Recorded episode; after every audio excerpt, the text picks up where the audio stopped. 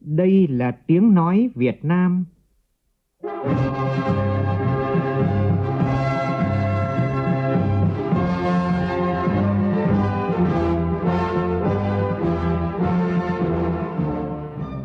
là tiếng nói Việt Nam, phát thanh từ Hà Nội, thủ đô nước Cộng hòa xã hội chủ nghĩa Việt Nam.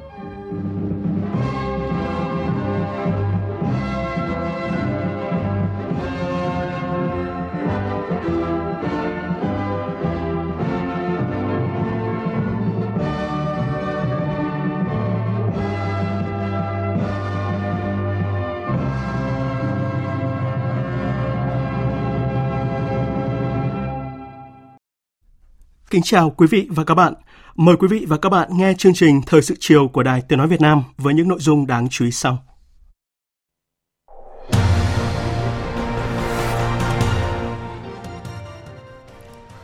Quốc hội bầu ông Võ Văn Thưởng, Ủy viên Bộ Chính trị, Thường trực Ban Bí thư, giữ chức Chủ tịch nước, nhiệm kỳ 2021-2026. Phát biểu nhậm chức, Chủ tịch nước Võ Văn Thưởng nhấn mạnh sẽ lấy lợi ích hợp pháp chính đáng của nhân dân là điểm xuất phát, là mục tiêu quan trọng của các quyết sách.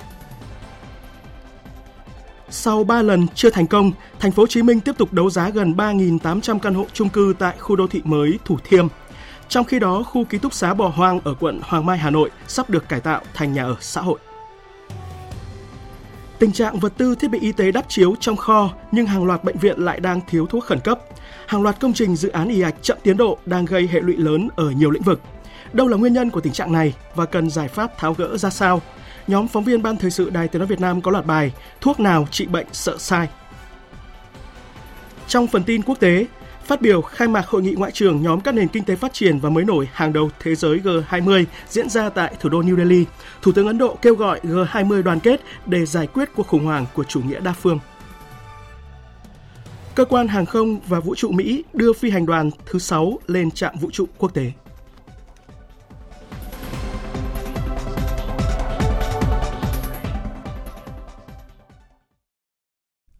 Bây giờ là nội dung chi tiết. Sáng nay, kỳ họp bất thường lần thứ tư của Quốc hội khóa 15 đã khai mạc với nội dung kiện toàn chức danh Chủ tịch nước Cộng hòa xã hội chủ nghĩa Việt Nam. Quốc hội đã thông qua nghị quyết bầu ông Võ Văn Thưởng, Ủy viên Bộ Chính trị, Thường trực Ban Bí thư, giữ chức Chủ tịch nước, nhiệm kỳ từ năm 2021 đến năm 2026. Phản ánh của phóng viên Lê Tuyết. Tại phiên họp, Phó Chủ tịch Thường trực Quốc hội Trần Thanh Mẫn thay mặt Ủy ban Thường vụ Quốc hội trình bày tờ trình về việc bầu Chủ tịch nước Cộng hòa xã hội chủ nghĩa Việt Nam nhiệm kỳ 2021-2026. Quốc hội đã thảo luận tại đoàn về tờ trình của Ủy ban Thường vụ Quốc hội về việc bầu Chủ tịch nước Cộng hòa xã hội chủ nghĩa Việt Nam nhiệm kỳ 2021-2026. Tiếp theo, Quốc hội nghe Ủy viên Ủy ban Thường vụ Quốc hội, trưởng ban công tác đại biểu Nguyễn Thị Thanh trình bày báo cáo tổng hợp ý kiến thảo luận ở đoàn và kết quả phiếu xin ý kiến về nhân sự bầu chức vụ Chủ tịch nước Cộng hòa xã hội chủ nghĩa Việt Nam. Quốc hội thông qua danh sách bầu Chủ tịch nước đối với ông Võ Văn Thưởng và biểu quyết bằng hình thức bỏ phiếu kín. Quốc hội đã thảo luận, biểu quyết thông qua nghị quyết bầu Chủ tịch nước đối với ông Võ Văn Thưởng, Ủy viên Bộ Chính trị, Thường trực Ban Bí thư Trung ương Đảng khóa 13, đại biểu Quốc hội khóa 15 với kết quả là 487 trong tổng số 488 đại biểu Quốc hội tán thành, bằng 98,38%. Ngay sau khi các đại biểu thông qua nghị quyết, Chủ tịch nước Võ Văn Thưởng đã thực hiện nghi thức tuyên thệ trước quốc dân đồng bào dưới cờ đỏ sao vàng thiêng liêng của Tổ quốc, trước Quốc hội và đồng bào cử tri cả nước, tôi, Chủ tịch nước Cộng hòa xã hội chủ nghĩa Việt Nam, xin tuyên thệ tuyệt đối trung thành với Tổ quốc, với nhân dân, với hiến pháp nước Cộng hòa xã hội chủ nghĩa Việt Nam, nỗ lực phấn đấu hoàn thành tốt nhiệm vụ được Đảng, Nhà nước và nhân dân giao phó.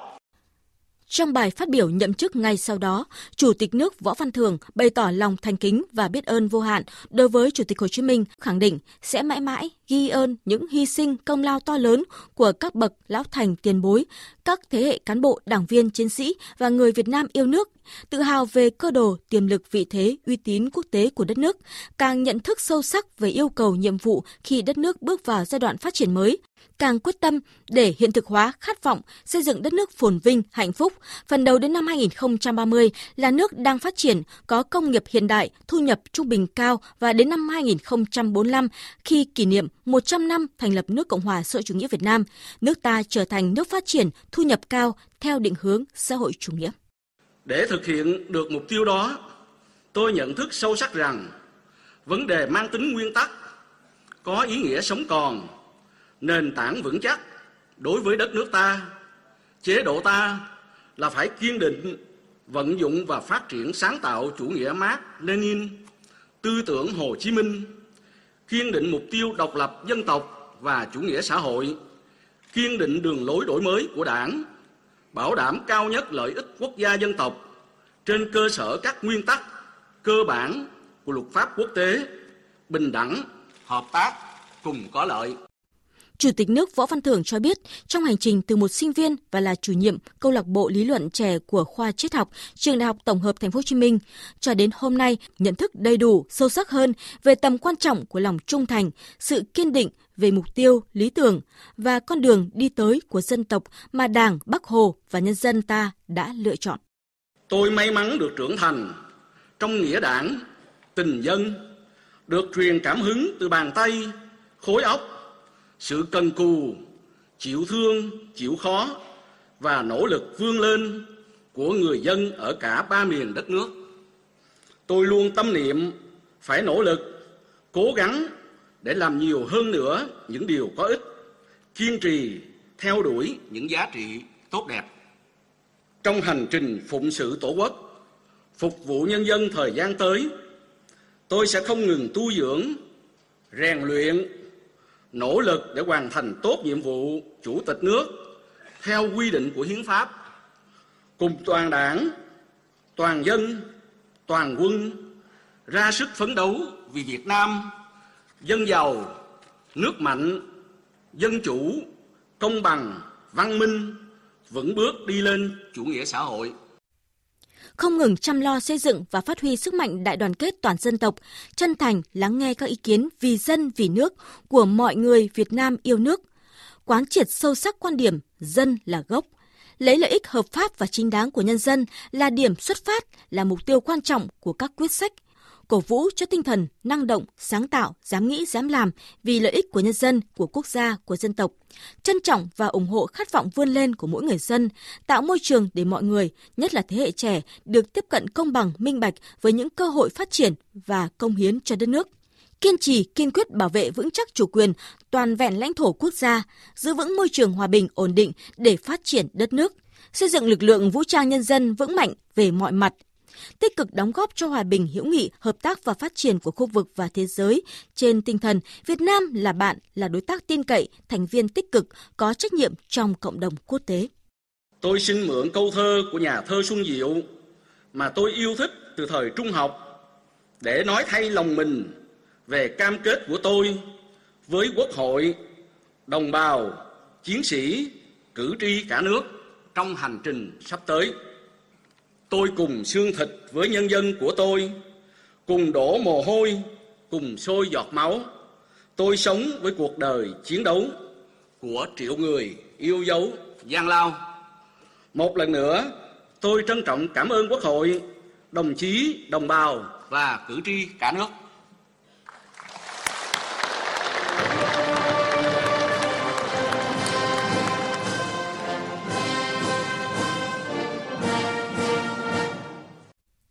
Ngay sau kết thúc bài phát biểu nhậm chức, Tổng Bí thư Nguyễn Phú Trọng, Thủ tướng Chính phủ Phạm Minh Chính, Chủ tịch Quốc hội Vương Đình Huệ, Phó Chủ tịch nước Võ Thị Ánh Xuân, Chủ tịch Ủy ban Trung ương Mặt trận Tổ quốc Việt Nam Đỗ Văn Chiến đã tặng hoa chúc mừng Chủ tịch nước Võ Văn Thưởng.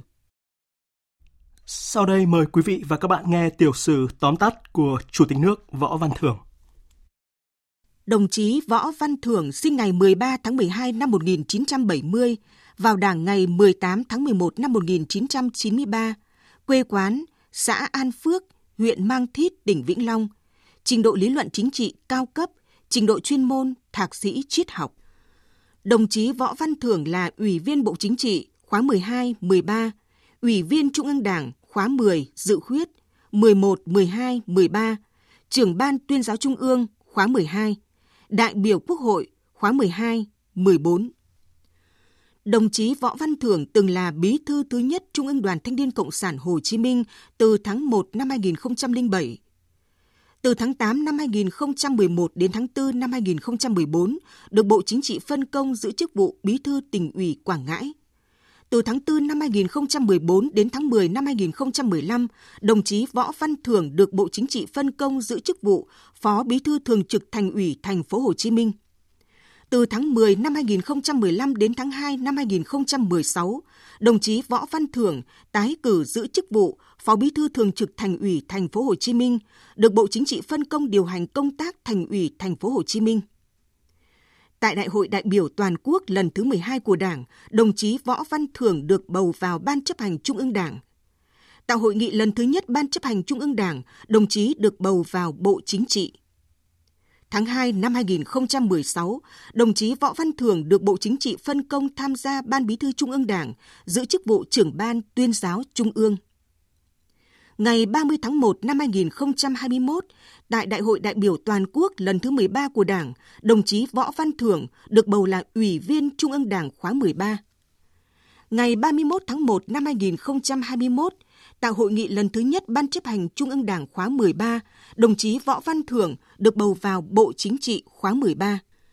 Ngày mùng 5 tháng 2 năm 2021, tại quyết định số 01 QDNSTU, Bộ Chính trị đã phân công đồng chí Võ Văn Thưởng giữ chức Thường trực Ban Bí thư. Ngày mùng 2 tháng 3 năm 2023, tại kỳ họp bất thường lần thứ tư,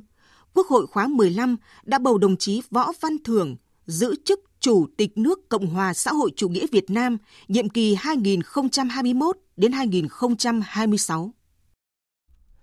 Quý vị và các bạn vừa nghe tiểu sử tóm tắt của Chủ tịch nước Võ Văn Thưởng. Chiều nay tại Phủ Chủ tịch, Chủ tịch nước Võ Văn Thưởng đã gặp gỡ lãnh đạo, cán bộ, công chức, viên chức, người lao động của Văn phòng Chủ tịch nước. Tin của phóng viên Vũ Dũng. Phát biểu tại buổi gặp mặt, Chủ tịch nước Võ Văn Thưởng bày tỏ vinh dự và trách nhiệm lớn lao khi được Ban chấp hành Trung ương, Tổng Bí thư Nguyễn Phú Trọng, các đồng chí lãnh đạo Đảng, Nhà nước tin cậy giới thiệu và Quốc hội tin tưởng trao cơ hội phụng sự đất nước và nhân dân trên cương vị Chủ tịch nước. Chủ tịch nước nhấn mạnh đến yêu cầu tầm quan trọng trong nhận thức về con đường phát triển của dân tộc, của đất nước, về những nhiệm vụ mà toàn Đảng, toàn dân và toàn quân ta phải nỗ lực thực hiện trong thời gian tới, cũng như trách nhiệm to lớn trước Đảng, nhà nước và nhân dân mà Chủ tịch nước phải nỗ lực, quyết tâm thực hiện theo quy định của hiến pháp. Chủ tịch nước Võ Văn Thưởng nêu rõ. Để làm được à, những cái điều mà đã tuyên thệ, đã hứa trước đồng bào cử tri cả nước,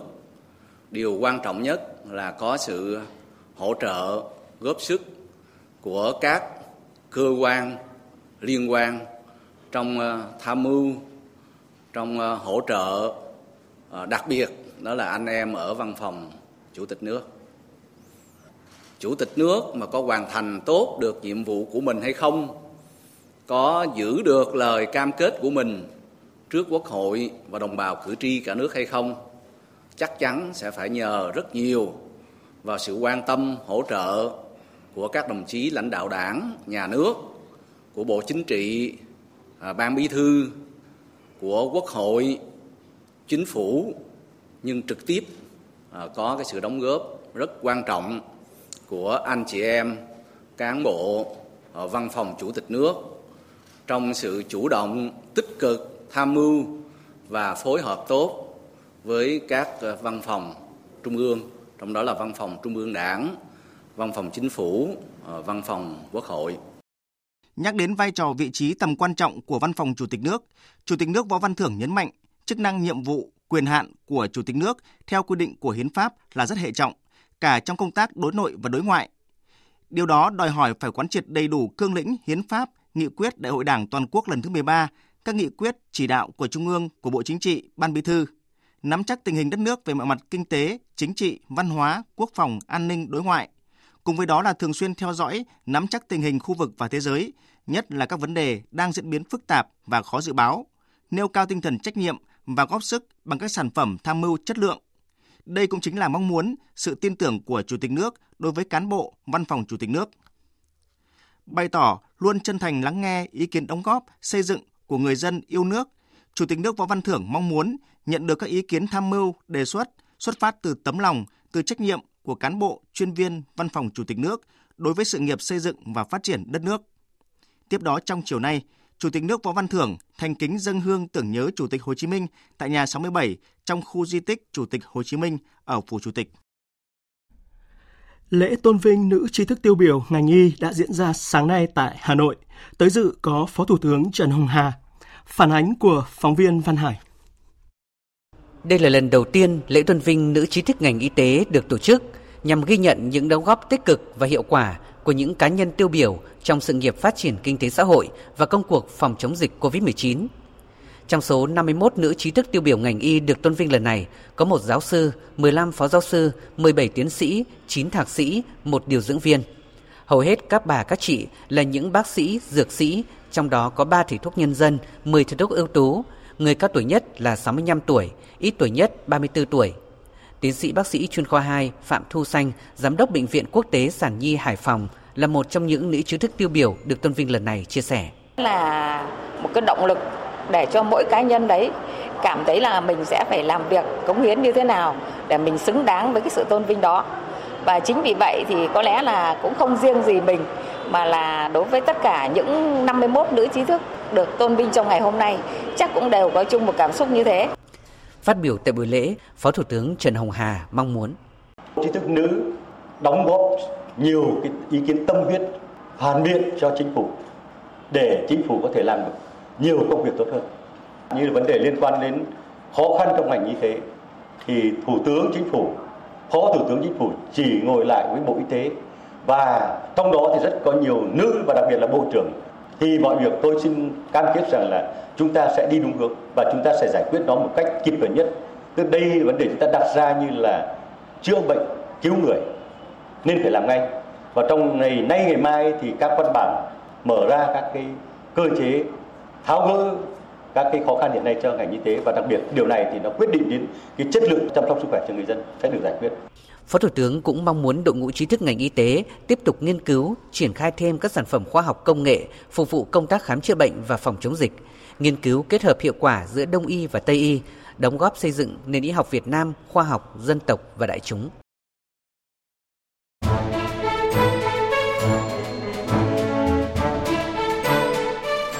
góp ý dự thảo luật đất đai sửa đổi.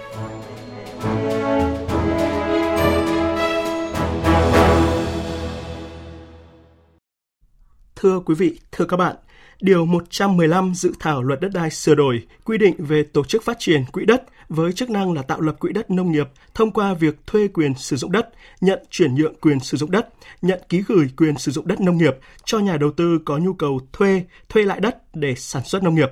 Quy định này đang thu hút sự quan tâm của nhiều chuyên gia và người dân. Ghi nhận của phóng viên Đỗ Minh. Theo thạc sĩ Nguyễn Văn Đình, chuyên gia pháp lý tư vấn đầu tư bất động sản, trong dự thảo sửa đổi luật đất đai lần đầu có quy định về ngân hàng đất nông nghiệp là doanh nghiệp nhà nước do chính phủ thành lập với chức năng tạo lập quỹ đất nông nghiệp thông qua việc thuê, nhận chuyển nhượng, nhận ký gửi quyền sử dụng đất nông nghiệp và cho nhà đầu tư thuê thuê lại đất để sản xuất. Tuy nhiên, sau quá trình chỉnh lý, sửa đổi, bản dự thảo được đưa ra lấy ý kiến nhân dân thì quyết định về ngân hàng đất nông nghiệp đã không còn tồn tại, thay vào đó chức năng tạo lập quỹ đất nông nghiệp được trao cho tổ chức phát triển quỹ đất. Đây là đơn vị sự nghiệp công hoặc doanh nghiệp cung ứng sản phẩm, dịch vụ công ích do nhà nước nắm giữ 100% vốn điều lệ. Theo thạc sĩ Nguyễn Văn Đình, phương án này là hợp lý nhưng cũng cần làm rõ về chức năng quyền hạn của tổ chức phát triển quỹ đất. Cái từ khóa ngân hàng đất nông nghiệp nó nằm trong nghị quyết 18 thì nếu chúng ta không đưa nó vào luật thì nó, liệu có vấn đề gì không? Hay là hay là ngân hàng chúng ta có tổ chức phát triển quỹ đất thực hiện chức năng của ngân hàng đất nông nghiệp thì đã là đủ rồi. Và có lẽ một vấn đề lớn hơn mà tôi tôi cũng rất là là, là suy nghĩ rất nhiều về cái vấn đề này đó là cái tổ chức phát triển quỹ đất nếu chúng ta thực hiện hai chức năng à, thu hồi đất theo cái các cái quyết định hành chính của nhà nước và thứ hai là vừa thực hiện các cái chức năng về theo một cơ chế dân sự đó là tổ chức phát triển quỹ đất này cũng tham gia vào thị trường cũng đi thỏa thuận với từng người dân à, thuê quyền sử dụng đất của người dân đó để và cho doanh nghiệp thuê và thuê lại đấy là một vấn đề mà tôi nghĩ là cũng cần phải đánh giá rất là kỹ luật sư Trần Tuấn Anh đoàn luật sư thành phố Hà Nội cho rằng dự án luật đất đai sửa đổi quy định trung tâm phát triển quỹ đất ngoài chức năng thực hiện các công tác liên quan đến bồi thường giải phóng mặt bằng thì còn có chức năng thực hiện các dự án thu hồi đất được quy định tại khoản 1, khoản 2, điều 112. Vậy nếu trung tâm phát triển quỹ đất này ra đời thì có làm thay công việc của Ủy ban nhân dân tỉnh, Ủy ban nhân dân huyện hay không? Ngoài ra, quy định chức năng, nhiệm vụ quyền hạn của trung tâm phát triển quỹ đất rất lớn, dễ dẫn đến lạm quyền, lợi ích nhóm. Đây là những vấn đề cần được làm rõ trong dự thảo luật. Cái nguồn quỹ để phát triển cái quỹ đất này này, lại nguồn quỹ là ngoài ngân sách nhà nước ra thì còn có các nguồn quỹ huy động khác. Tôi đặt giả thiết ví dụ như có một doanh nghiệp người ta sẵn sàng người ta tài trợ cho một cái lượng tiền nhất định để anh đi thu gom sau đấy anh phục vụ lợi ích của doanh nghiệp đấy, thì rõ ràng là cái này cần phải có cơ chế kiểm soát. Để có được cơ chế kiểm soát này, đề xuất là gì? Chưa nên luật hóa vội bởi vì ta còn chưa biết cái mô hình hoạt động của cái tổ chức phát triển quỹ đất này trên thực tế nó như thế nào. Thế thì nên ta thí điểm, như bây giờ đánh giá là ở tỉnh nào đấy đang có nhu cầu lớn nhất, chúng ta tập trung 5 tỉnh thực hiện thí điểm. Sau đấy thí điểm, ví dụ 5 năm mà chúng ta thấy hiệu quả, người dân có thu nhập, doanh nghiệp có lợi nhuận và nhà nước quản lý được quỹ đất, thì lúc đấy chúng ta mới nên luật hóa nó thành quy phạm pháp luật và lúc đấy chúng ta triển khai đại trà quy mô cả nước. Để tổ chức phát triển quỹ đất phát huy được vai trò hoạt động hiệu quả trong thực tế, đại biểu Hoàng Văn Cường, đoàn đại biểu Quốc hội thành phố Hà Nội đề xuất thì rõ ràng cái tổ chức về phát triển quỹ đất này ấy, nó trở thành một cái người đại diện cho ba bên. Đại diện trước hết là cho cái người có đất. Đấy, để làm sao mà đất tôi không sử dụng, bây giờ tôi sẽ được đưa vào sử dụng một cách phù hợp, một cách có hiệu quả. Đại diện thứ hai là đại diện cho những người không có đất lại mong muốn là có đất đấy. Vậy thì làm sao khi mà tôi không có đất, bây giờ tôi muốn sử dụng đất này tôi phải bỏ ra bao nhiêu tiền? Đảm bảo rằng là gì? Tôi sử dụng đất đấy nó mang lại hiệu quả cao hơn. Đại diện thứ ba là đại diện nhà nước để đảm bảo rằng cái quản lý này nó không có tình trạng như là gì? Là tích tụ để mà đầu cơ hay tích tụ để mà sử dụng đất sai. Mục đích như vậy như vậy thì phải xác định được cái vị thế, cái vai trò, tư cách, cái hoạt động của cái tổ chức này. Phóng viên Duy Phương thường trú tại thành phố Hồ Chí Minh đưa tin, sau 3 lần chưa thành công, thành phố Hồ Chí Minh tiếp tục bán đấu giá gần 3.800 căn hộ chung cư tại khu đô thị mới Thủ Thiêm. Số căn hộ này nằm trong chương trình 12.500 căn hộ tái định cư thuộc khu hơn 38 hecta phường Bình Khánh, dùng để tái định cư cho người dân bị giải tỏa, phục vụ dự án khu đô thị mới Thủ Thiêm. Công trình đã hoàn thành từ năm 2015 sau 2 năm xây dựng nhưng đang bị bỏ hoang. Trước đó, thành phố Hồ Chí Minh đã ba lần tổ chức đấu giá gần 3.800 căn hộ chung cư tại khu đô thị mới Thủ Thiêm nhưng chưa thành công. Nguyên nhân là nhiều người thuộc diện đền bù, không đủ tiền mua nền tái định cư ở đây. Số khác do chờ đợi quá lâu, không có nhà ở phải đi mua chỗ khác, bán lại suất nhà của mình cho người khác. Còn tại Hà Nội, sau hàng chục năm bị bỏ hoang, hai ký túc xá Pháp Vân Tứ Hiệp ở quận Hoàng Mai đang được thành phố dự kiến cải tạo thành nhà ở xã hội. Khu ký túc xá Pháp Vân Tứ Hiệp được xây dựng trên khu đất rộng 40.000 m2 nằm ngay sát cao tốc Pháp Vân Cầu Rẽ và đường Giải Phóng với 6 khối nhà ký hiệu từ A1 đến A6 cao trung bình là 17 tầng. Sau 14 năm xây dựng, hiện chỉ có 3 tòa nhà A1, A5 và A6 hoàn thành, trong đó nhà A4 chưa thi công do thiếu mặt bằng, nhà A2, A3 chưa hoàn thiện và hiện nay đã dừng xây thô.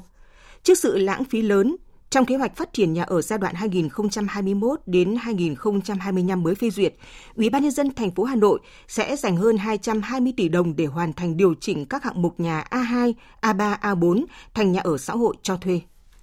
Chuyển sang các tin đáng chú ý khác, số lượng khách du lịch quốc tế đến nước ta trong tháng 2 vừa qua đạt hơn 930.000 lượt, lượng khách du lịch nội địa tháng 2 ước đạt 7 triệu lượt. Tính chung 2 tháng qua thì nước ta đã đón gần 2 triệu khách quốc tế và phục vụ 20 triệu lượt khách nội địa. Tổng thu từ khách du lịch 2 tháng ước đạt gần 86.000 tỷ đồng.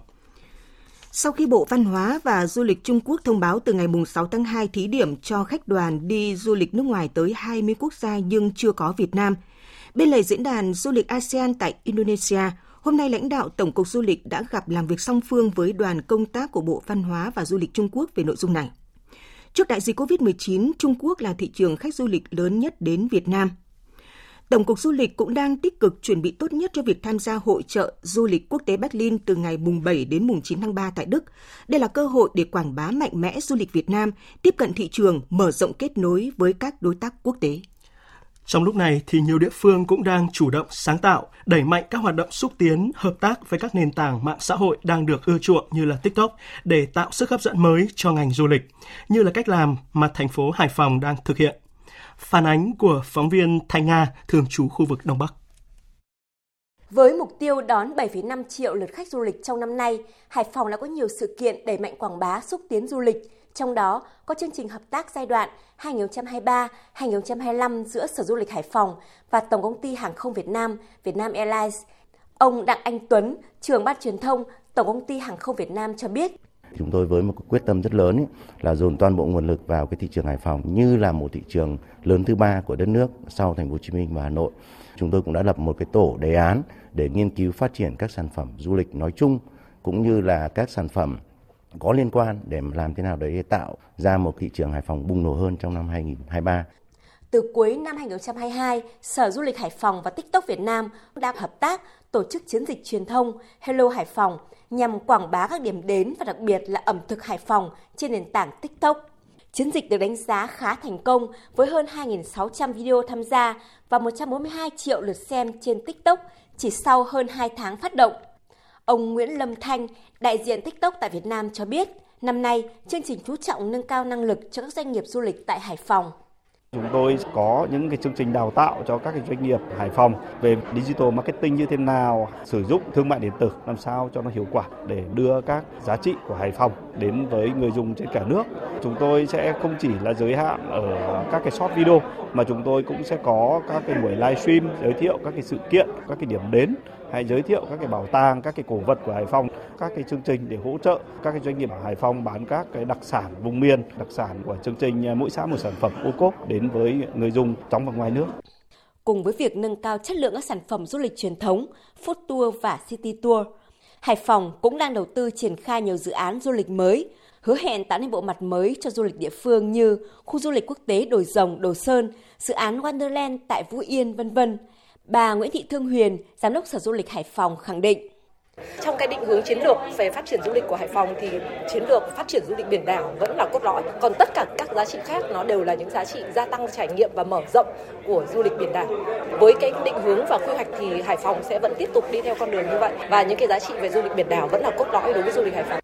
Đẩy mạnh liên kết nhằm tăng chất lượng và sức hấp dẫn cho các sản phẩm du lịch xây dựng và mở rộng các gói sản phẩm dịch vụ chất lượng cao với mức giá ưu đãi và đẩy mạnh truyền thông, quảng bá trên các nền tảng số. Đây được xác định là một trong những giải pháp để du lịch Hải Phòng tiếp tục phát triển bền vững trong năm 2023 và những năm tiếp theo.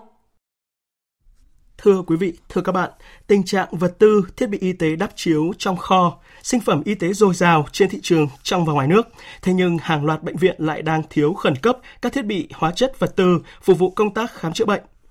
Hàng loạt công trình dự án y ạch chậm tiến độ tại các địa phương nhiều năm nay không xử lý được, trong khi nguồn lực về vốn, tài nguyên không thiếu, đang gây ra hệ lụy vô cùng lớn ở nhiều lĩnh vực, dẫn tới sự trì trệ, vướng mắc, cản trở sự phát triển chung – Vậy đâu là nguyên nhân của tình trạng này và cần có những giải pháp để tháo gỡ ra sao? Trả lời những câu hỏi này, nhóm phóng viên Ban Thời sự Đài Tiếng Nói Việt Nam đã thực hiện loạt bài Thuốc nào trị bệnh sợ sai. Và trong chương trình hôm nay, chúng tôi phát sóng phần 1 của loạt bài với nhan đề Chờ cơ chế, đợi thông tư. Mời quý vị và các bạn cùng nghe. Tôi từ à, tỉnh Điện Biên xuống Điện Đức Hà Nội được 12 ngày hôm nay rồi nhưng mà chưa được mổ. Bác sĩ bảo là chờ. Phải chờ mới được mổ. Người bệnh đã bị đau đớn rồi nhưng mà cứ chờ đợi cái tâm lý nó còn nặng nề hơn. Mong muốn bệnh viện có trang thiết bị để phục vụ người dân. Cái bộ y tế mà làm sao có vật y tế cho nó nhanh được cho người bệnh nhân chúng tôi như nông dân chúng tôi khỏi phải chờ đợi càng chờ đợi bao nhiêu chúng tôi càng xót ruột bấy nhiêu chờ đợi đó là tâm trạng chung của hàng nghìn bệnh nhân nặng tại các bệnh viện tuyến cuối. Nhiều người trong số họ đang ở làn danh của sự sống và cái chết. Nhưng không biết đến bao giờ mới được đến lượt chữa trị bệnh khi mà hầu hết các bệnh viện công từ tuyến huyện, tỉnh đến trung ương đều rơi vào tình trạng thiếu hóa chất xét nghiệm, thiếu thiết bị, vật tư y tế và thuốc điều trị bệnh. Thậm chí, tại các bệnh viện tuyến cuối đang thiếu cả những vật tư y tế rất phổ thông – như kim luồn, ống thông, cho tới những loại máy móc thiết bị đặc trùng, chuyên biệt. Nghịch lý là ở chỗ, những loại vật tư này luôn có sẵn ở bất kỳ cửa hàng thiết bị y tế nào bên ngoài cổng bệnh viện. Còn những loại thiết bị đặc trùng như hệ thống Gamma Knife, máy PET-CT cộng hưởng từ, xạ phẫu, robot hàng trăm tỷ đồng, trong khi không có để sử dụng phục vụ bệnh nhân thì lại đang đắp chiếu hàng năm nay trong các kho của các bệnh viện từ Bắc vào Nam. Phó giáo sư tiến sĩ Đào Xuân Cơ, Giám đốc Bệnh viện Bạch Mai và giáo sư tiến sĩ Trần Bình Giang, Giám đốc Bệnh viện Hữu nghị Việt Đức, chua sót. Chưa bao giờ Bệnh viện Bạch Mai rơi vào cái tình cảnh như bây giờ. Các cái thiết bị phục vụ cho công tác chẩn đoán, đặc biệt là thiết bị phục vụ trong công tác chẩn đoán hình ảnh, các máy chụp, chiếu, siêu âm thiếu trầm trọng. Bởi vì uh, trước đây thì toàn bộ những cái thiết bị này phần lớn là máy liên doanh liên kết. Thế khi mà các cái hợp đồng liên doanh liên kết hết hạn cũng song song với nó là thông tư về liên doanh liên kết hiện tại đã bãi bỏ. Hiện tại thì không có một cái thông tư nào, nghị định nào hướng dẫn cho cái việc này. Do vậy chúng tôi không có cơ sở pháp lý để tái ký các hợp đồng. Phương án thứ nhất, chúng ta mua máy để làm. Nhưng một cái máy xét nghiệm trị giá hàng nhiều chục tỷ đồng nó sẽ đi kèm chỉ có cái hóa chất của hãng đấy mới sử dụng cho cái máy đấy được. Cho nên khi chúng ta đấu thầu để mua hóa chất sử dụng cho máy thì rơi vào tình trạng là chỉ có một cái hóa chất, tức là chúng ta rơi vào tình trạng chỉ định thầu, vi phạm pháp luật, không thể làm cái phương án ấy được. Phương án thứ hai là phương án thuê máy, cũng y như phương pháp đó bởi vì rằng là cái hóa chất ấy cũng là cái hóa chất đi theo máy, không thể mua hóa chất khác được và lại rơi vào cái tình trạng vi phạm pháp luật mua mà chỉ có một hóa chất. Phương án thứ ba là liên doanh liên kết để sử dụng hóa chất nhưng không có quy định nào của pháp luật. Chẳng may ốm đau phải vào bệnh viện. Người bệnh chỉ biết trông chờ vào bệnh viện. Nhưng bệnh viện lại sợ vi phạm pháp luật nên không dám đấu thầu, không dám tiếp tục liên doanh, liên kết, án binh bất động, chờ cơ chế, đợi thông tư. Rồi khi vật tư y tế đã cạn kiệt, hàng loạt bệnh viện cùng lên tiếng kêu cứu. Ngay ngày đầu tiên của tháng 3, Bệnh viện tuyến cuối Việt Đức tại Hà Nội buộc phải quyết định ngừng mổ phiên, hạn chế tối đa các xét nghiệm cho bệnh nhân không cấp cứu. Bệnh viện Trợ Rẫy tại thành phố Hồ Chí Minh có nguy cơ tạm ngừng hoạt động. Sợ sai không dám làm, cùng tâm lý chờ cơ chế đợi thông tư không chỉ có trong ngành y mà phổ biến ở nhiều bộ ngành, địa phương, đơn vị, giống như một sợi dây vô hình trói buộc khiến nhiều nơi không thể xử lý được những tồn tại bất cập đang diễn ra. Có nơi chỉ lập dự án rồi triển khai một cách hình thức chủ yếu để nhận phần, quay giữ đất cho cỏ mọc. Cũng có địa phương mạnh tay thu hồi vài dự án, nhưng không giải quyết được những vấn đề liên quan như đảm bảo quyền lợi hợp pháp cho người dân vùng bị ảnh hưởng. Kỳ vọng ban đầu là thu hút những nhà đầu tư có năng lực, tạo công ăn việc làm, làm thay đổi bộ mặt, đánh thức tiềm năng lợi thế của địa phương, không những không đạt được mà còn trở thành phiền lụy, vướng mắc cho dân – nhiều người bức xúc trước hàng loạt dự án nghìn tỷ bỏ hoang, y ạch, chậm tiến độ, gây lãng phí lớn nguồn tài nguyên của đất nước. Ông Nguyễn Văn Giáp, bí thư tri bộ tổ dân phố Song Yên, thị trấn Thiên Cầm, huyện Cẩm Xuyên, tỉnh Hà Tĩnh bày tỏ. Dân ở đây rất rất đông tin về tỉnh về huyện, rất muốn phát triển kinh tế nhưng mà cả cái tập đoàn là về cái giàu là sẽ không làm. Nhân dân là bây giờ trong vùng quy hoạch là theo quy định thông báo của tỉnh của huyện là không cho làm nhà cưới nới cả cái cái rừng bởi vì nó ảnh hưởng đến cái sau này giải phóng mất mất băng sạch của dự án thực tình mà nói dân đi rất chấp hành nhưng mà dự án không có dự án nào làm đúng cả dân rất buồn là địa phương có hơn 240 dự án chậm triển khai. Ông Võ Hữu Hào, Phó Giám đốc Sở Kế hoạch và Đầu tư tỉnh Hà Tĩnh cho biết. Căn cơ nhất là vướng vào các cái thủ tục pháp lý cái trông chéo tổng hợp nhiều nguyên nhân từ giao đất này thuê đất này quy hoạch này kế hoạch sử dụng đất này đều nhiều tố lắm. Nên dẫn đến là trong quá trình hiện nay thì tham mưu thì phải chặt chẽ. Mình không thể làm tùy tiền để làm sai khác được. Cái việc cải cách chính mà mình làm mà không nhanh thì cũng ảnh hưởng đến rất nhiều còn mình làm tùy tiền ồ thì mình sẽ chịu rất nhiều tâm lý sợ sai e ngại chịu trách nhiệm và những cái khó trong quy định của pháp luật khiến việc tưởng chừng như đơn giản là thu hồi những dự án tồn động, chậm triển khai, thực hiện đấu thầu để giao lại cho các nhà đầu tư có đủ năng lực thì không phải địa phương nào cũng làm được. Tại kỳ họp thứ tư, Quốc hội khóa 15, báo cáo giám sát của Quốc hội nêu thực trạng hàng nghìn dự án chậm tiến độ và có xu hướng tăng lên qua các năm. Năm 2020 là 1.867 dự án, năm 2021 là 1.962 dự án, trong đó hầu hết là các dự án quan trọng quốc gia, các dự án trọng điểm. Còn tình trạng công trình, dự án không đưa đất vào sử dụng từ 1 đến 2 năm diễn ra phổ biến, cá biệt có dự án bỏ hoang đến 15 năm. Đáng chú ý, trong 7 địa phương thuộc diện giám sát của Quốc hội, số công trình dự án phải tuyên bố hủy bỏ sau 3 năm không triển khai lên tới 1.739 công trình dự án với tổng diện tích đất trên 12.000 hectare. Thưa quý vị, thưa các bạn, sợ sai đang là căn bệnh trầm kha khó chữa của các cấp các ngành và các địa phương, cơ quan đơn vị. Trói buộc tư duy đột phá sáng tạo, cản trở nhiều cán bộ lãnh đạo không dám đương đầu với khó khăn, khiến ngày càng vắng bóng những cá nhân dám nghĩ dám làm và dám chịu trách nhiệm. Tâm lý này đang gây ra tình trạng trì trệ hệ thống, ách tắc nguy hại, gây lãng phí lớn, kéo lùi các mục tiêu an sinh xã hội và phát triển kinh tế của đất nước. Vì sao có căn bệnh đáng sợ này? Mời quý vị và các bạn đón nghe phần 2 của loạt bài với nhan đề Không làm để bảo toàn cá nhân trong chương trình Thời sự 18 giờ chiều mai. Còn tiếp theo đây là một số thông tin dự báo thời tiết. Tối và đêm nay, khu vực Bắc Bộ trời trở lại trạng thái rét với nhiệt độ thấp nhất từ 14 đến 17 độ, vùng núi có nơi dưới 14 độ. Sau đó gió đông hoạt động mạnh dần lên, khiến nhiều nơi sẽ có sương mù và sương mù nhẹ vào đêm và sáng sớm. Trong đó, khu vực vùng núi và ven biển Bắc Bộ có sương mù dày hơn, có thể gây cản trở tầm nhìn, khó khăn trong việc di chuyển của người tham gia giao thông. Sang ngày mai, trời tiếp tục có nắng với nhiệt độ cao nhất từ 24 đến 26 độ. Dự báo là hình thái thời tiết này sẽ duy trì ở Hà Nội và các tỉnh thành Bắc Bộ cho đến ngày 6 tháng 3. Khu vực từ Thanh Hóa đến Hà Tĩnh trong nhiều ngày tới duy trì có mưa nhỏ vài nơi, sáng sớm có sương mù rải rác, trưa chiều giảm mây hưởng nắng, đêm và sáng trời rét khi nhiệt độ nhiều nơi đều dưới 20 độ. Các tỉnh thành từ Quảng Bình đến Khánh Hòa đêm nay và ngày mai tiếp tục có mưa, mưa rào rải rác. Trong mưa rông cần đề phòng có lốc xét và gió giật mạnh. Khu vực Đông Nam Bộ trong nhiều ngày tới có nắng nóng diện rộng, nhiệt độ cao nhất phổ biến 34 đến 35 độ. Còn trên biển, đêm nay và ngày mai, khu vực Bắc và giữa Biển Đông, vùng biển từ Ninh Thuận đến Cà Mau và vùng biển phía Tây của khu vực Nam Biển Đông có gió Đông Bắc mạnh cấp 6, có lúc cấp 7, giật cấp 8, sóng biển cao từ 3 đến 5 mét, biển động mạnh, có thể cản trở hoạt động của tàu thuyền. Mời quý vị và các bạn nghe tiếp chương trình Thời sự của Đài Tiếng Nói Việt Nam. Trong khuôn khổ chuyến thăm chính thức Tây Ban Nha, Phó Thủ tướng Trần Lưu Quang vừa hội kiến Chủ tịch Hạ viện Tây Ban Nha Maricel Bates.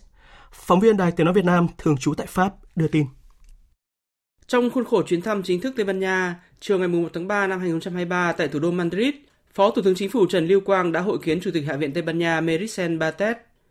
Chủ tịch Hạ viện Tây Ban Nha nhiệt liệt chào mừng chuyến thăm chính thức Tây Ban Nha của Phó Thủ tướng Chính phủ Trần Lưu Quang và đoàn đại biểu cấp cao Việt Nam, khẳng định Tây Ban Nha luôn coi trọng và mong muốn đẩy mạnh quan hệ hợp tác nhiều mặt với Việt Nam cũng như quan hệ đối tác và hợp tác toàn diện giữa Liên minh châu và Việt Nam, nhất là khi Tây Ban Nha là chủ tịch luân phiên của Liên minh châu trong 6 tháng cuối năm 2023. Phó Thủ tướng Chính phủ Trần Lưu Quang cảm ơn Nghị viện Tây Ban Nha đã sớm phê chuẩn hiệp định bảo hộ đầu tư Liên minh châu Việt Nam và đề nghị Tây Ban Nha thúc đẩy nghị viện các nước còn lại trong Liên minh châu sớm hoàn tất phê chuẩn hiệp định này, tạo điều kiện cho quan hệ đầu tư bình đẳng cùng có lợi giữa hai bên, góp phần tạo thuận lợi cho doanh nghiệp Tây Ban Nha kinh doanh và đầu tư tại Việt Nam. Hai bên nhất trí tăng cường trao đổi đoàn ở các kênh để trao đổi thông tin, kinh nghiệm trên các lĩnh vực lập pháp, ủng hộ đẩy mạnh hợp tác tại các diễn đàn đa phương như Liên minh Nghị viện Thế giới, Diễn đàn Nghị viện Á-Âu. Nhất trí sẽ tiếp tục đẩy mạnh trụ cột đầu tư thương mại, đồng thời mở rộng hợp tác trên các lĩnh vực tiềm năng như văn hóa, thể thao, du lịch, giáo dục đào tạo, thúc đẩy hợp tác về nông nghiệp và cùng ứng phó với các vấn đề toàn cầu như an ninh lương thực, biến đổi khí hậu. Chủ tịch Hạ viện Tây Ban Nha cho biết sẽ hỗ trợ để Ủy ban châu Âu sớm gỡ bỏ thẻ vàng đối với xuất khẩu thủy sản của Việt Nam. Hai bên cũng chia sẻ quan điểm về các vấn đề khu vực và quốc tế cùng quan tâm. Về Biển Đông, hai bên khẳng định ủng hộ việc bảo đảm an ninh, an toàn và tự do hàng hải, hàng không, giải quyết tranh chấp bằng biện pháp hòa bình, phù hợp với luật pháp quốc tế và Công ước Liên Hợp Quốc về luật biển 1982. Nhân dịp này, Phó Thủ tướng Trần Lưu Quang đề nghị Tây Ban Nha tiếp tục tạo điều kiện thuận lợi cho cộng đồng người Việt Nam tại Tây Ban Nha hội nhập thành công, tiếp tục là cầu nối cho quan hệ hữu nghị giữa hai nước. Nhận lời mời của chính phủ Nhật Bản, Phó Thủ tướng Bộ trưởng Bộ Tài nguyên và Môi trường Trần Hồng Hà sẽ tham dự hội nghị Bộ trưởng Cộng đồng Phát thải bằng không châu Á tại thủ đô Tokyo, Nhật Bản từ ngày mai. Nhân dịp này, phóng viên Đài Tiếng Nói Việt Nam đã có cuộc phỏng vấn ông Nguyễn Đức Minh, đại biện lâm thời Đại sứ quán Việt Nam tại Nhật Bản. Thưa ông, ờ, năm nay lần đầu tiên Hội nghị Cộng đồng Phát thải bằng không châu Á được tổ chức theo sáng kiến của Thủ tướng Nhật Bản Kishida Fumio. Ờ, vậy xin ông cho biết ý nghĩa của hội nghị cũng như là sự góp mặt của Việt Nam tại sự kiện này. Đây là cuộc họp cấp bộ trưởng lần đầu tiên của các bộ trưởng năng lượng từ các nước Nhật Bản, các nước Đông Nam Á và Australia để thúc đẩy sự hỗ trợ sử dụng năng lượng tái tạo và cắt giảm khí thải nhà máy điện. Sự tham gia của Phó Thủ tướng Trần Hồng Hà tại hội nghị này có ý nghĩa quan trọng trong việc tái khẳng định sự ủng hộ của Việt Nam đối với các sáng kiến của chính phủ Nhật Bản đối với mục tiêu giảm phát thải dòng khí nhà kính bằng không, khai thác tối đa các tiềm năng hợp tác trong lĩnh vực chuyển đổi năng lượng công bằng, chuyển đổi từ điện than sang điện tái tạo và đào tạo, trao đổi nhân lực. À, xin ông hãy nêu những nội dung chính à, mà Phó Thủ tướng Trần Hồng Hà dự kiến sẽ tham gia và có đóng góp trong hội nghị lần này. Sự tham dự của Phó Thủ tướng Trần Hồng Hà tại hội nghị sẽ thúc đẩy hợp tác về môi trường, năng lượng, thảo luận về việc xây dựng lộ trình cụ thể thực hiện hóa các cái sáng kiến. Một trong các yếu tố tiên quyết để thực hiện chuyển đổi năng lượng, chuyển đổi nền kinh tế nhằm thực hiện mục tiêu đưa phát thải dòng về không cũng như bảo vệ người dân trước thiên tai, tác động tiêu cực của biến đổi khí hậu, đó là nguồn nhân lực chất lượng cao. Việt Nam có thể tập trung vào lĩnh vực này tại hội nghị và kêu gọi sự hợp tác từ các quốc gia phát triển, đặc biệt là Nhật Bản. Việt Nam sẽ đóng góp tiếng nói của mình tại hội nghị để thể hiện mong muốn thúc đẩy hợp tác hơn nữa với các quốc gia phát triển về vấn đề này. Chuyến công du của Phó Thủ tướng Trần Hồng Hà được cho là một trong những hoạt động ngoại giao lớn đầu tiên của Việt Nam tại Nhật Bản trong năm 2023, năm mà hai nước kỷ niệm 50 năm thiết lập quan hệ ngoại giao. À, vậy Đại sứ quán Việt Nam tại Nhật Bản có những kế hoạch gì trong năm nay để góp phần thúc đẩy hơn nữa quan hệ giữa hai nước? Năm nay, Nhật Bản và Việt Nam sẽ kỷ niệm 50 năm thiết lập quan hệ ngoại giao. Mối quan hệ được cho là có tiềm năng vô hạn của hai nước đang tiến tới thời kỳ đánh dấu bước phát triển vượt bậc. Đây là dịp để nhìn lại quan hệ Việt Nam Nhật Bản từ trước đến nay và kiến tạo nền tảng cho quan hệ ấy phát triển vượt bậc hơn nữa, hướng tới tương lai, vươn ra tầm khu vực và thế giới với tư cách là những đối tác có vị thế ngang bằng cùng mang lại lợi ích cho nhau. Với mong muốn đó, Đại sứ quán Việt Nam tại Nhật Bản theo chỉ đạo của Bộ Ngoại giao Việt Nam đã xây dựng danh sách các hoạt động để kỷ niệm dấu mốc quan trọng trong quan hệ đối tác chiến lược sâu rộng vì hòa bình và thịnh vượng của châu Á. Đại sứ quán sẽ chủ trì và phối hợp tổ chức các chương trình như hội nghị gặp gỡ Nhật Bản, lễ hội giao lưu văn hóa Việt Nhật tại công viên Oyogi, tuần lễ phim kịch Việt Nam, tổ chức các cụm gian hàng Việt Nam tại các hội trợ quốc tế ở Tokyo và các tỉnh trên khắp Nhật Bản, tổ chức giới thiệu đất nước con người Việt Nam và các địa phương Việt Nam tới các đối tác Nhật Bản. À, vâng, xin cảm ơn ông đã trả lời phỏng vấn. Quý vị và các bạn vừa nghe phóng viên Đài Tiếng Nói Việt Nam phỏng vấn ông Nguyễn Đức Minh, đại biện lâm thời Đại sứ quán Việt Nam tại Nhật Bản về chuyến công du của Phó Thủ tướng Trần Hồng Hà tại thủ đô Tokyo từ ngày mai để tham dự Hội nghị Bộ trưởng Cộng đồng Phát thải bằng không châu Á. Chuyển sang các tin thế giới đáng chú ý khác. Sáng nay, Hội nghị Bộ trưởng Ngoại giao nhóm các nền kinh tế phát triển và mới nổi hàng đầu thế giới G20 đã khai mạc tại thủ đô New Delhi dưới sự chủ trì của Chủ tịch G20, nước chủ nhà Ấn Độ. Hội nghị đã dành một phút mặc niệm hơn 50.000 nạn nhân thiệt mạng trong trận động đất kinh hoàng hôm 6 tháng 2 vừa qua tại Thổ Nhĩ Kỳ và Syria. Phóng viên Dũng Hoàng, thường trú tại Ấn Độ, đưa tin. Phát biểu trước các nhà ngoại giao hàng đầu nhóm G20, Thủ tướng Ấn Độ Narendra Modi cho biết Ngày nay, chủ nghĩa đa phương đang gặp khủng hoảng và quản trị toàn cầu đã thất bại trong việc thực hiện nhiệm vụ khi hầu hết các quốc gia đang phát triển phải đối mặt với hậu quả của cuộc khủng hoảng này. Theo ông Modi, vấn đề khủng hoảng tài chính toàn cầu, biến đổi khí hậu, đại dịch, khủng bố và chiến tranh đã minh chứng rõ điều này. Việc Ấn Độ lựa chọn chủ đề nhiệm kỳ Chủ tịch G20 là một trái đất, một gia đình và một tương lai, khẳng định sự cần thiết phải thống nhất mục đích và hành động. Nhà lãnh đạo Ấn Độ bày tỏ hy vọng hội nghị sẽ giúp các bên đi đến mục tiêu chung. Trong thông điệp tại hội nghị, Thủ tướng Modi cho rằng G20 có khả năng xây dựng sự đồng thuận và mang lại kết quả cụ thể. Thế giới trông đợi G20 giảm bớt những thách thức về tăng trưởng, phát triển, phục hồi kinh tế, ổn định tài chính, chống tội phạm xuyên quốc gia, chống khủng bố, chống tham nhũng, an ninh lương thực và năng lượng. Trong tất cả các lĩnh vực này, G20 có khả năng xây dựng sự đồng thuận và mang lại kết quả cụ thể. G20 có vai trò quan trọng trong việc tìm kiếm sự cân bằng phù hợp giữa một mặt là tăng trưởng hiệu quả và mặt khác là khả năng phục hồi. Kết thúc bài phát biểu, ông Narendra Modi bày tỏ hy vọng hội nghị lần này sẽ là kỳ họp toàn diện, bao trùm và hành động, đưa ra nghị quyết và vươn lên trên sự khác biệt. Tìm kiếm giải pháp cho cuộc xung đột Myanmar là một trong những nội dung quan trọng được thảo luận tại cuộc gặp giữa Thủ tướng Malaysia Ibrahim với Tổng thống Philippines Marcos tại Manila. Phóng viên Phạm Hà theo dõi khu vực ASEAN đưa tin. Phát biểu tại cuộc gặp với Thủ tướng Malaysia đang ở thăm, Tổng thống Marcos nhấn mạnh sự cần thiết phải tăng cường việc thực thi đồng thuận 5 điểm đã được các nhà lãnh đạo ASEAN nhất trí để giải quyết cuộc khủng hoảng Myanmar. Trong khi đó, Thủ tướng Malaysia Anwar Ibrahim cho biết hơn 200.000 người tị nạn đã sơ tán từ Myanmar sang Malaysia, đồng thời kêu gọi khẩn cấp có những cách tiếp cận mới để giải quyết cuộc khủng hoảng. I would certainly Cần tìm kiếm những giải pháp mới để thuyết phục lãnh đạo quân sự Myanmar hợp tác trong khuôn khổ ASEAN để giải quyết những vấn đề còn tồn tại. Hiện cuộc khủng hoảng không hoàn toàn chỉ là vấn đề nội bộ vì nó đang ảnh hưởng đến an ninh và lợi ích của toàn khu vực. Hai nhà lãnh đạo cũng thảo luận về tình hình Biển Đông, chia sẻ quan điểm về tầm quan trọng của duy trì hòa bình, an ninh và ổn định trong khu vực cho rằng căng thẳng ở Biển Đông là vấn đề phức tạp và nhạy cảm, nên có cách tiếp cận đa phương ở cấp độ ASEAN để đạt được một giải pháp hòa bình. Hai bên cũng nhất trí tiếp tục hợp tác về các vấn đề chính trị, an ninh, tiến hành cuộc họp ủy ban chung và thực hiện các sáng kiến chung đối phó với khủng bố và tội phạm xuyên quốc gia. Trong lĩnh vực kinh tế, hai bên sẽ tiếp tục tăng cường trao đổi thương mại và đầu tư, đặc biệt là tập trung vào ngành công nghiệp Hà Lan, nông nghiệp và an ninh lương thực, nền kinh tế kỹ thuật số. Sự cố hỏa hoạn vừa xảy ra tại nhà máy điện hạt nhân Atucha ở phía bắc Argentina đã khiến ít nhất 20 triệu người dân rơi vào cảnh mất điện. Tổng hợp của biên tập viên Đài Tiếng Nói Việt Nam.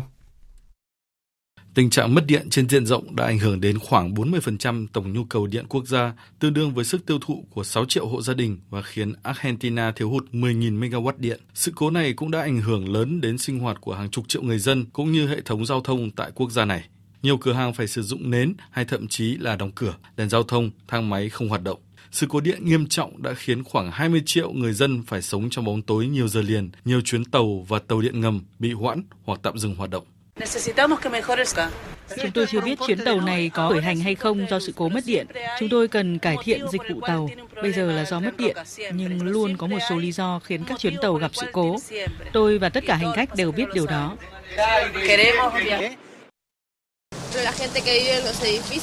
Những người sống trong các tòa nhà cao tầng không thể di chuyển xuống được vì không có điện và thang máy không làm việc. Tôi nghĩ hầu hết các doanh nghiệp đều đã đóng cửa vì mất điện. Sự cố điện ảnh hưởng rất nhiều đến cuộc sống của chúng tôi. Sự cố mất điện nghiêm trọng này xảy ra trong bối cảnh Argentina đang hứng chịu một đợt nắng nóng lớn, làm tăng nhu cầu sử dụng năng lượng. Bộ Kinh tế Argentina đã yêu cầu một cuộc điều tra về vụ cháy đường dây tại nhà máy hạt nhân Atucha. Các cơ quan chức năng đang khẩn trương khắc phục sự cố. Giới chức Argentina cũng khuyến cáo người dân sử dụng nước tiết kiệm bởi hệ thống phân phối nước sạch đã ngừng hoạt động do sự cố trên. Hôm nay, công ty SpaceX phóng thành công tên lửa lên vũ trụ mang theo tàu Dragon chở 4 nhà du hành với điểm đến là trạm vũ trụ quốc tế ISS. Dự kiến hành trình sẽ kéo dài hơn 24 giờ đồng hồ trước khi được ghép vào ISS vào ngày mai. Phi hành đoàn gồm hai nhà du hành của cơ quan hàng không vũ trụ Mỹ, một nhà du hành của các tiểu vương quốc Ả Rập Thống Nhất và một nhà du hành của Nga lên ISS tham gia sứ mệnh nghiên cứu khoa học. Cả bốn phi hành gia đều đang thực hiện các chuyến bay vào không gian đầu tiên của họ. Phi hành đoàn sẽ ở lại trên trạm ISS trong 6 tháng trước khi trở về trái đất. Theo kết quả nghiên cứu vừa được Trung Quốc Nhật Báo công bố hôm nay, nghiện điện thoại di động đã trở thành vấn đề nghiêm trọng đối với những trẻ vị thành niên sống tại các vùng nông thôn Trung Quốc và được ông bà hoặc là những người họ hàng chăm sóc do bố mẹ của các em làm việc ở khu vực đô thị. Kết quả khảo sát được các chuyên gia thuộc Đại học Vũ Hán thực hiện từ năm 2021 đối với hơn 13.000 trẻ vị thành niên sống ở tỉnh Hà Nam, Hồ Bắc và Hồ Nam cho thấy có tới 67% số trường hợp thể hiện xu hướng nghiện điện thoại di động, trong khi 21% mắc chứng nghiện nặng điện thoại di động. Trong số các trẻ vị thành niên được khảo sát có 40% số trường hợp dùng điện thoại cá nhân và 50% sử dụng điện thoại của người thân để chơi các trò chơi trực tuyến hoặc xem các video ngắn. Giới chuyên gia đề xuất đưa chương trình quản lý điện thoại di động vào giảng dạy tại học đường để nâng cao nhận thức cho trẻ vị thành niên về tác hại của việc phụ thuộc vào thiết bị điện tử này. Họ cũng cho rằng các trường học cần áp dụng những biện pháp nghiêm khắc hơn để kiểm soát việc sử dụng điện thoại di động trong lớp học. Quý vị và các bạn đang nghe chương trình thời sự của Đài Tiếng nói Việt Nam. Tiếp theo là trang tin thể thao.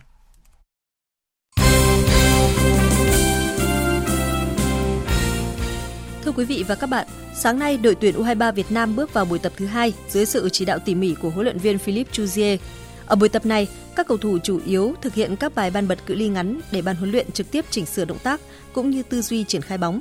Tiền đạo Văn Tùng cho biết. Em ấn tượng thầy à, tính thầy rất nóng, trong sinh hoạt thầy à, rất thoải mái. Em thấy thầy có cá tính rất là mạnh mẽ trong tập luyện và thi đấu. Về chuyên môn thì thầy à, chỉ đạo chơi cầm bóng và ban bật nhỏ nhiều hơn. Thầy ờ, hướng dẫn ờ, cụ thể cho từng đường truyền và cách ờ, di chuyển, cách nhận bóng cho toàn đội. Thầy rất là chu đáo và tỉ mỉ trong những tình huống chuyển bóng nhận bóng ạ. Tối nay Văn Tùng và các đồng đội tiếp tục có buổi tập kéo dài 2 tiếng rưỡi từ 20 giờ đến 22 giờ 30 phút. Thời gian đến SEA Games 32 chỉ còn 2 tháng và toàn đội đang chạy đua với thời gian để chọn ra đội hình tốt nhất và từng bước hoàn thiện lối chơi như chia sẻ của tiền đạo Văn Tùng. SEA Games năm nay là không có các anh quá tuổi thì ờ, bọn em được có nhiều cơ hội hơn. Bọn em sẽ ờ, cố gắng nỗ lực hết mình cho SEA Games tới. Chất lượng đội hình năm nay cũng rất là tốt nên em cần phải ờ, cố gắng nhiều nữa để có một suất tham dự SEA Games. Người hâm mộ và các cầu thủ bóng đá nữ Việt Nam sắp có cơ hội được chiêm ngưỡng Cúp vô địch bóng đá nữ thế giới 2023 FIFA World Cup nữ 2023 trong hành trình ghé thăm 32 quốc gia có đại diện tham dự vòng chung kết của giải. Theo lịch trình, ngày 3 tháng 3, chiếc cúp vàng này sẽ từ Philippines di chuyển tới Hà Nội. Lễ rước cúp vàng giải vô địch bóng đá nữ thế giới 2023 tại Việt Nam sẽ được tổ chức tại Trung tâm Đào tạo bóng đá trẻ Việt Nam ở Hà Nội. Bà Nguyễn Thanh Hà, Phó Tổng thư ký Liên đoàn bóng đá Việt Nam cho biết. À, được sự cho phép của các à, cấp có thẩm quyền thì à, 9 giờ 30 sáng ngày mùng 4 tháng 3 chương trình rước cúp vàng sẽ được tổ chức tại Trung tâm Đào tạo bóng đá trẻ Việt Nam và đây chúng tôi cũng đã có những cái sự chuẩn bị ờ, rất là chu đáo cho cái chương trình này từ rất là nhiều ngày nay rồi và ờ, FIFA thì họ cũng rất là ờ, chi tiết cẩn thận tức là mọi thứ rất là chi tiết và rất là chuẩn chỉ Buổi sức cúp dự kiến có sự tham dự của đại sứ New Zealand, Australia, hai nước đồng chủ nhà đăng cai vòng chung kết World Cup nữ 2023 và đại sứ một số nước cùng bảng với tuyển nữ Việt Nam như Mỹ, Hà Lan. Ngoài ra, các thành viên đội tuyển nữ quốc gia, một số cựu tuyển thủ và 30 cầu thủ nữ trẻ cũng sẽ góp mặt. Đây sẽ là một cái sự giao thoa giữa quá khứ, hiện tại và tương lai và nó sẽ là một cái ờ, những cái nhân tố vô cùng quan trọng cho cái sự phát triển bóng đá nữ của Việt Nam. Ngoài ờ, chương trình chính thức thì ờ, chúng tôi để tổ chức rất là nhiều chương trình sôi động và có ý nghĩa. Chúng tôi cũng mời tới chương trình khoảng 300 khách mời và rất là nhiều cơ quan truyền thông. Thì hy vọng đây cũng sẽ là một cái chương trình rất là ý nghĩa và là khởi đầu tốt đẹp trên cái hành trình đến với vòng chung kết của FIFA World Cup 2023 của đội tuyển nữ Việt Nam.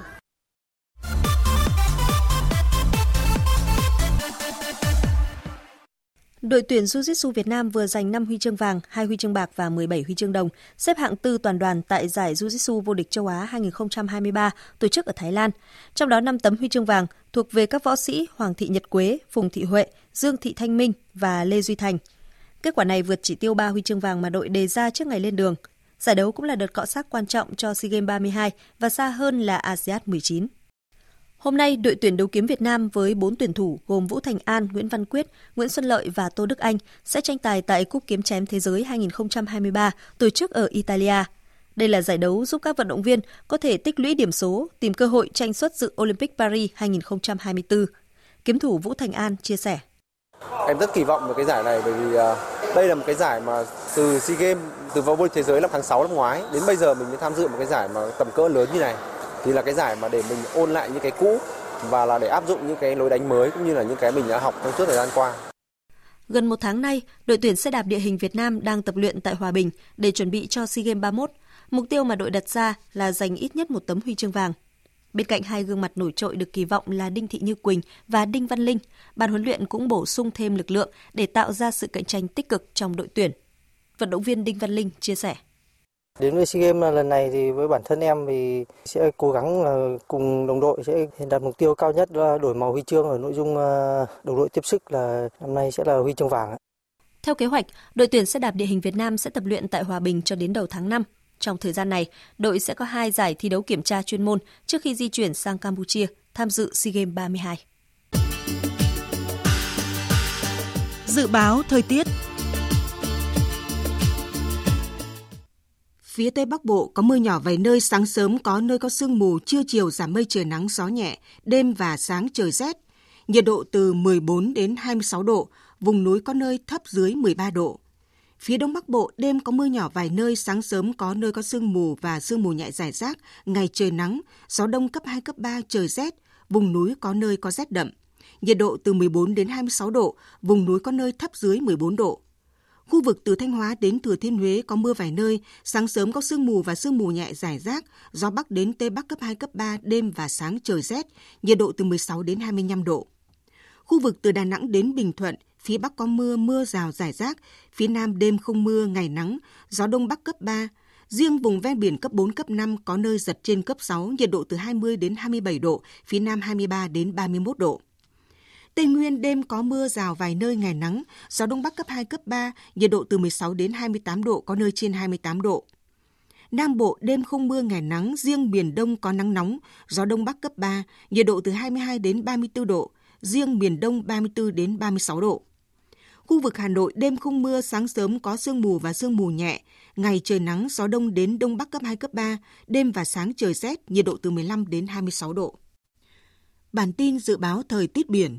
Vịnh Bắc Bộ, vùng biển từ Quảng Trị đến Quảng Ngãi không mưa, gió đông bắc cấp 4, cấp 5, khu vực Bắc Biển Đông, khu vực giữa Biển Đông, khu vực quần đảo Hoàng Sa thuộc thành phố Đà Nẵng và vùng biển từ Bình Thuận đến Cà Mau có mưa rào vài nơi. Gió Đông Bắc cấp 6 có lúc cấp 7, giật cấp 8, cấp 9, biển động mạnh.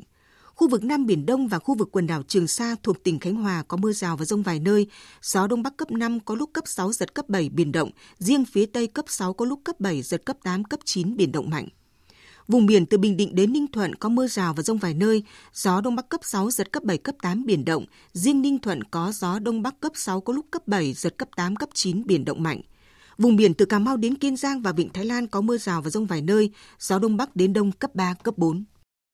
Tới đây, chúng tôi kết thúc chương trình Thời sự chiều nay. Chương trình do các biên tập viên Hải quân, Lan Anh và Hằng Nga thực hiện với sự tham gia của phát thanh viên Hải Yến, kỹ thuật viên Văn Quang, chịu trách nhiệm nội dung Nguyễn Vũ Duy. Cảm ơn quý vị và các bạn đã quan tâm theo dõi.